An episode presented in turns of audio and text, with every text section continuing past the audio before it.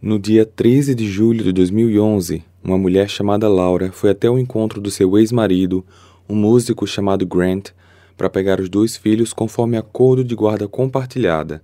Só que essa foi a última vez que ela foi vista. Cinco dias depois, uma amiga dela reportou o desaparecimento e, infelizmente, menos de duas semanas depois disso, o que pôde ser encontrado pertencente ao corpo da Laura estava dentro de um lago repleto de jacarés.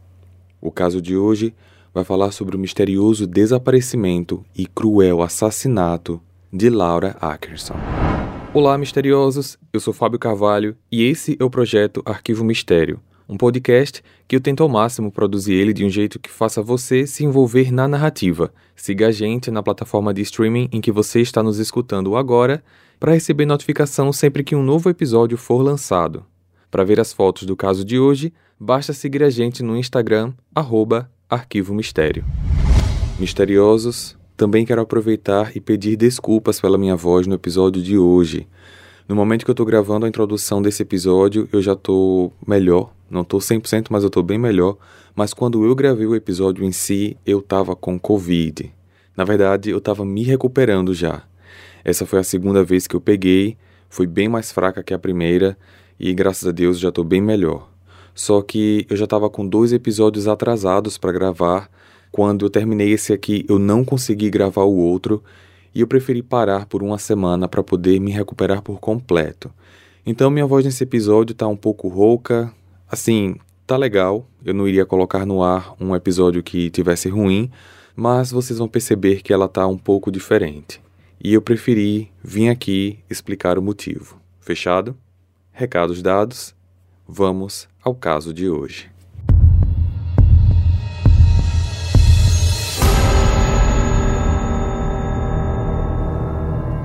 Laura Jean Ackerson nasceu no dia 30 de abril de 84 em Hastings, Michigan, Estados Unidos. Ela era filha de Roger e Brenda Ackerson e tinha seis irmãos. Seus pais se separaram quando ela estava com 12 anos e depois disso, a família passou a se mudar diversas vezes. Essas mudanças de endereço foram muito difíceis para ela e seus irmãos, que precisavam estar sempre mudando de escola e não conseguiam manter um vínculo de amizades. Talvez, devido a tudo isso, ela acabou criando uma personalidade descrita por muitos como tímida, ingênua, fechada, às vezes impulsiva e não costumava falar muito sobre seus problemas ou da sua vida pessoal. Já na fase adulta, Laura se formou em marketing, estabeleceu um local fixo para morar, o que lhe proporcionou facilidade em achar e se fixar no emprego, como também agora criou um vínculo de amizades. Foi nesse período que ela conheceu uma moça chamada Chevon Mates, que também era formada em marketing, trabalhava com ela e as duas se consideravam boas amigas. No segundo semestre de 2006, quando Laura tinha 22 anos, ela conheceu em um bar um homem chamado Grant Hayes, de 27, que era cantor e estava se apresentando no local. Pouco tempo depois, no início de 2007, ambos começaram a namorar, mas por algum motivo que não fica claro nas informações sobre o caso, Laura não contou a praticamente ninguém sobre esse relacionamento. Talvez por ela ser realmente uma pessoa muito reservada, mas o motivo real dela esconder o Grant ninguém nunca soube. Tanto que a família dela e a própria amiga Chevon só souberam do namoro quando eles se casaram em 30 de abril de 2007. E pela data é possível perceber que tudo aconteceu muito rápido. Chevon começou até a ficar triste nos meses seguintes porque ela sentia que a amiga Laura parecia cada vez mais distante e passava a dar desculpas para não encontrar ela e outras amigas em eventos sociais, como elas costumavam fazer antes dela conhecer o Grant. Familiares também diziam que Laura ficou cada vez mais ausente da família após o casamento, porque Grant era ciumento, possessivo e controlador, chegando ao ponto de impedir até mesmo contatos por telefone de Laura com os familiares. Logo no início do casamento, Laura engravidou e teve seu primeiro filho, que foi batizado de Grant como o pai. Grant alegava para a esposa que não estava feliz com a forma que a sua carreira musical estava evoluindo. Ele dizia que queria uma nova oportunidade de trabalho, Mas, na verdade, a principal questão que atrapalhava o seu crescimento profissional era o fato dele ser viciado em bebidas alcoólicas e drogas, e essa situação só piorava com o passar dos anos. Quando saía para se apresentar, ele costumava voltar tarde ou até passava a noite fora, enquanto ao mesmo tempo continuava controlador, fazendo com que Laura chegasse ao ponto de ter que visitar os seus familiares em segredo. No ano de 2009, Grant recebeu uma proposta de trabalho nas Ilhas Virgens, no Caribe, e como ele queria muito alavancar sua carreira, ele aceitou, deixando Laura e o filho em casa, que na época estavam morando na Carolina do Norte. Não existem registros do trabalho do Grant no Caribe. Algumas pessoas dizem que ele, na verdade, estava envolvido com coisas ilícitas, mas aparentemente ele estava indo bem, pois a situação financeira da família tinha melhorado, ele estava sempre mandando dinheiro para Laura, visitava a esposa regularmente, só que durante esse mesmo período, lá no Caribe, Grant se aproximou de uma outra mulher, chamada Amanda Smith. Amanda tinha 37 anos, era uma atriz local, viúva, que passou a dar apoio financeiro para o Grant em sua carreira e, com isso, se tornou, além de uma espécie de empresária, amante. Só que ele nem sequer fez questão de esconder a relação, porque foi ele mesmo quem contou para a esposa sobre Amanda. Laura ficou muito chateada com a traição, cogitou pedir o divórcio, mas nessa mesma época ela descobriu que estava grávida do Grant novamente. Então decidiu dar mais uma chance e foi morar com ele nas Ilhas Virgens, acreditando que, estando perto, ele se afastaria da amante. Só que não foi isso que aconteceu. E mais, Gentle, o segundo filho do casal, nasceu com alguns problemas de saúde e precisava de uma estrutura médica que as Ilhas Virgens não tinham. Laura conversou com o marido e ambos decidiram voltar para Carolina do Norte para que o filho mais novo recebesse os cuidados necessários. De volta à antiga cidade, Kingston, na Carolina do Norte, ela imaginava que Grant, por fim, iria se afastar de Amanda e que sua família poderia seguir unida. Só que no ano seguinte, Amanda foi morar em Nova York e Grant simplesmente decidiu ir morar com ela. Percebendo que o relacionamento estava por vez acabado, Laura formalizou em 2010 o pedido do divórcio.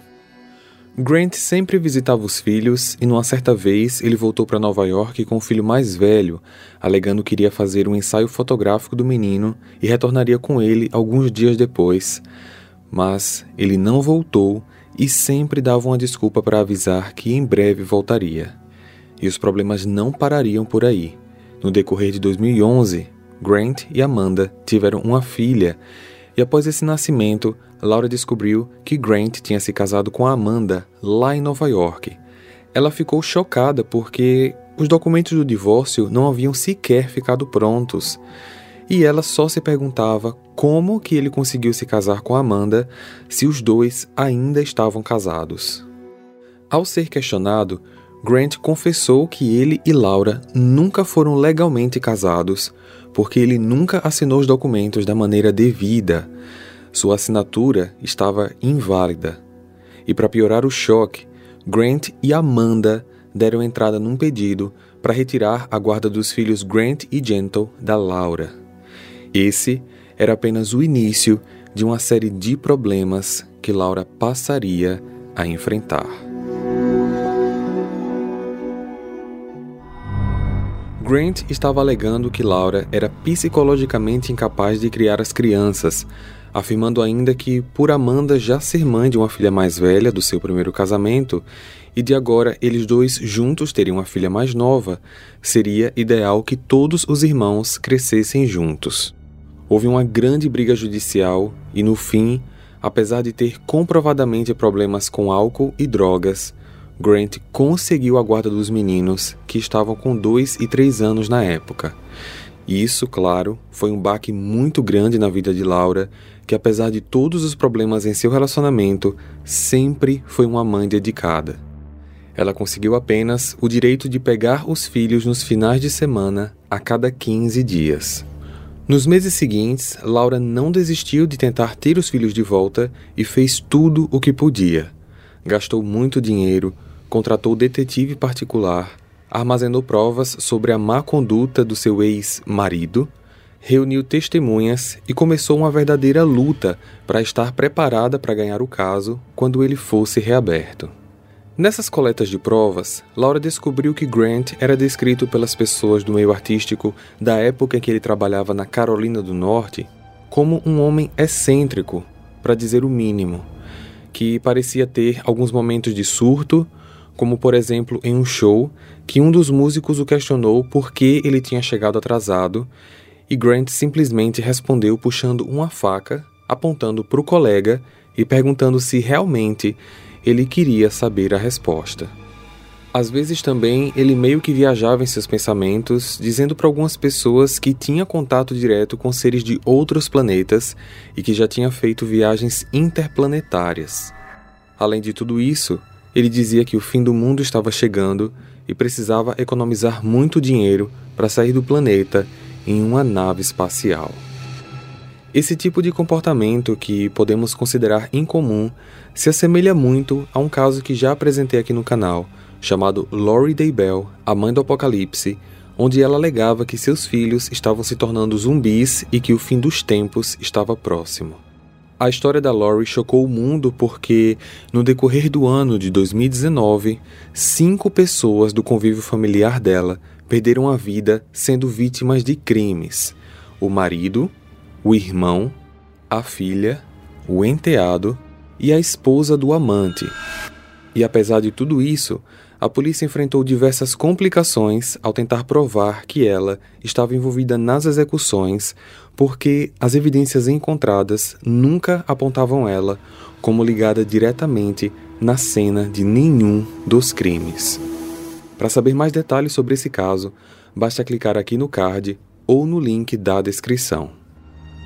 Voltando então ao caso da Laura, numa terça-feira, dia 12 de julho de 2011, Grant entrou em contato com ela perguntando se ela queria pegar os meninos no dia seguinte, o que era uma coisa bem comum porque Grant sempre tentava evitar o contato dela com os filhos. Ela só podia ver eles aos finais de semana porque ele era obrigado a permitir. Mas Laura, que era muito ligada aos filhos, nem questionou a oferta e logo disse sim.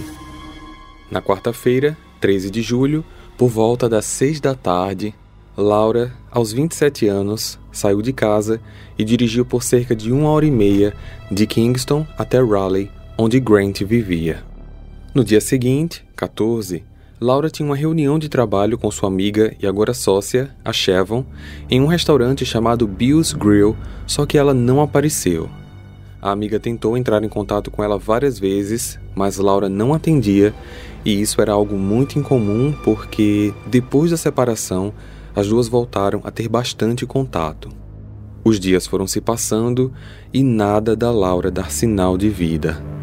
Achando aquilo tudo muito estranho, no dia 18, Chevon reportou às autoridades o desaparecimento de Laura.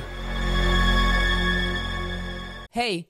Você se interessa por crimes reais, serial killers, coisas macabras e tem um senso de humor um tanto quanto sórdido?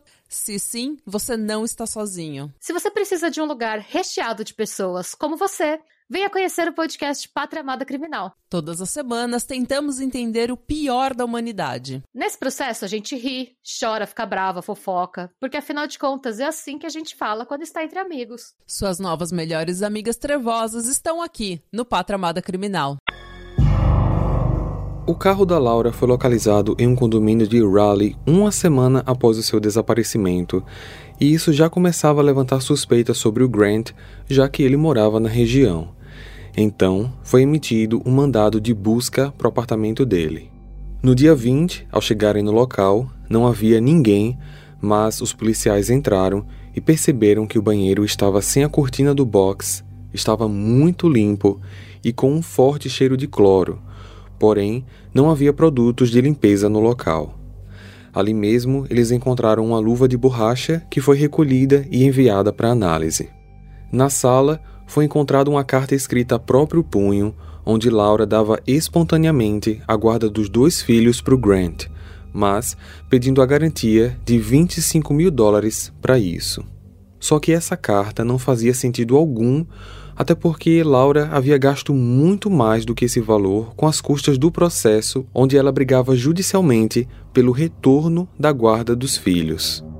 Ainda no apartamento, havia a letra de uma música intitulada Broomstick Rider, algo que pode ser traduzido como Vassoura de Bruxa, composta pelo Grant, aparentemente para Laura, porque os trechos incluíam citações que se encaixavam perfeitamente com a atual situação dos dois, mas aquela letra era muito estranha.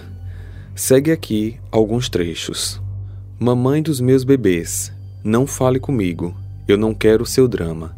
Eu tenho dois filhos com você, eu não aguento mais você. Eu acordava todas as manhãs esperando que um de nós fosse embora, mas não eu, porque era eu quem pagava as contas. Encontre outro Sugar Daddy com a carteira recheada de notas, porque eu sei que você vai quando terminar de tentar levar os meus filhos. É assim que você é. Você perdeu a cabeça, mas eu coloquei uma etiqueta de preço na sua cabeça. Você deve ter dito ao seu advogado que eu tinha intenções de matá-la. Você pode me parar, mas minhas balas vão te pegar em breve. Eu tenho meus capangas de longa data e eles ainda me devem dinheiro. Enquanto a polícia fazia o seu trabalho, Amanda e Grant chegaram no apartamento e se depararam com a polícia mexendo em tudo. Ambos foram levados para prestar depoimento, mas a princípio não disseram nada que ajudasse a esclarecer o desaparecimento. Como os dois eram agora considerados suspeitos, as câmeras de segurança da área de onde moravam foram checadas. Os investigadores encontraram imagens do dia 13 de julho, um dia após a Laura ter ido pegar as crianças, onde apareciam Grant e Amanda indo a duas grandes lojas e comprando alguns itens suspeitos, como fita adesiva, sacolas de lixo, serra, óculos de proteção e luvas. Luvas essas exatamente iguais àquela encontrada no apartamento deles. Grant também foi flagrado comprando galões de ácido muriático em uma loja de materiais de construção. A investigação mostrou que, no dia 13, Amanda tinha ligado para sua filha mais velha e pedido para que ela ficasse com as crianças por alguns dias. Horas antes do casal levar as crianças, eles passaram nas lojas para as compras dos materiais. Três dias depois, dia 16, Grant alugou um trailer, comprou pacotes de gelo, algumas caixas térmicas e o casal foi com as crianças visitar a irmã da Amanda no Texas, um trajeto de mais de 20 horas de viagem. No dia 17, eles chegaram. No dia 18, o casal decidiu dar um passeio de barco pelo lago Oyster Creek, conhecido por ser um local onde habitava centenas de jacarés, mas nesse passeio eles não levaram os filhos. Até que assim, no dia 19, eles pegaram a estrada de volta para Raleigh e no dia 20 chegaram em casa quando se depararam com a polícia no local. Quando a polícia fez essas descobertas, eles já haviam traçado toda a possível dinâmica do ocorrido, incluindo a principal hipótese do que provavelmente havia acontecido com Laura. Mas, para confirmar isso, eles precisavam checar o lago Oyster Creek. No dia 24 de julho de 2011, Equipes de buscas aquáticas foram enviadas ao local e, apesar do lago ter águas muito turvas e ser considerado perigoso devido ao grande número de jacarés, os mergulhadores conseguiram encontrar o que equivalia a pouco mais da metade de um corpo. Essas partes foram levadas para passarem pela perícia, que concluiu, através de um exame da arcada dentária, que de fato se tratava da Laura. Segundo as investigações, Grant atraiu Laura até Raleigh com a promessa de que ela veria os filhos, só que no apartamento, ele e Amanda tiraram a vida dela por asfixia e no dia seguinte foram até a loja comprar os materiais. A intenção inicial era dissolver o corpo em ácido muriático, mas o plano não deu certo, então eles acomodaram partes em caixas térmicas com gelo colocaram tudo no trailer e foram para o Texas, onde inclusive os filhos viajaram juntos. Lá, eles tinham como objetivo jogar tudo no lago para que os animais terminassem o serviço. Inclusive, uma câmera de vigilância colocada para registrar imagens de animais que ficava perto do lago flagrou Amanda jogando fora galões com líquido que supostamente seria o ácido muriático, e essa era a última prova que as autoridades precisavam para incriminar o casal. Doze dias após o desaparecimento de Laura, agora 25 de julho de 2011, Grant e Amanda foram presos acusados de homicídio em primeiro grau. Em 2014, no julgamento, o casal estava agora sendo acusado de três crimes: homicídio em primeiro grau, quando há intenção de matar, com agravante por terem premeditado o crime, além de uma acusação extra por ocultação de cadáver. Contudo, como eles estavam sendo defendidos por advogados distintos, um tentava jogar a culpa no outro. Por exemplo, os advogados de defesa do Grant alegaram que Amanda tinha excesso de ciúmes e, por isso, ela tinha tirado a vida da Laura. Já segundo a defesa dela, Grant queria se livrar de Laura para que ele tivesse a guarda definitiva dos filhos e vivesse com Amanda sem ter que se preocupar com a ex, e que ela apenas tinha ajudado a se livrar do corpo por pressão e ameaças feitas por ele. A defesa dela precisava falar algo desse tipo para tentar dar uma explicação àquelas imagens dela jogando o material no lago. E vocês lembram da música que o Grant escreveu, a Broomstick Rider? Ela foi encontrada gravada nos arquivos do Grant e tocada durante o julgamento. Na ocasião, enquanto ele ouvia a música, Grant balançava o corpo no ritmo da melodia, como se estivesse num momento de lazer. Por fim, saiu o veredito. Grant e Amanda foram considerados culpados de todas as acusações. Amanda recebeu a pena de 16 anos de prisão pela premeditação e execução do crime e mais 20 anos pela ação de ocultação. Já Grant foi condenado à prisão perpétua, e ambos sem direito à liberdade condicional. Os dois se divorciaram pouco depois do fim do julgamento. Como a polícia foi muito rápida em desvendar o caso, é praticamente impossível saber qual a desculpa ele daria para o desaparecimento da ex-mulher. Ele poderia dizer que ela simplesmente sumiu, mas deixar uma carta passando a guarda dos filhos em troca de dinheiro parecia ser algo bastante suspeito.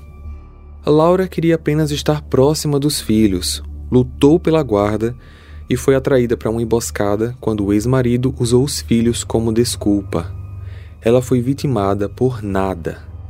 Grant pensou que assim se livraria dela para ficar com os filhos, mas são eles agora que, infelizmente, ficarão com uma mágoa pelo resto da vida, por terem perdido a mãe, que só queria dar amor, para um pai que deliberadamente cultivou a dor.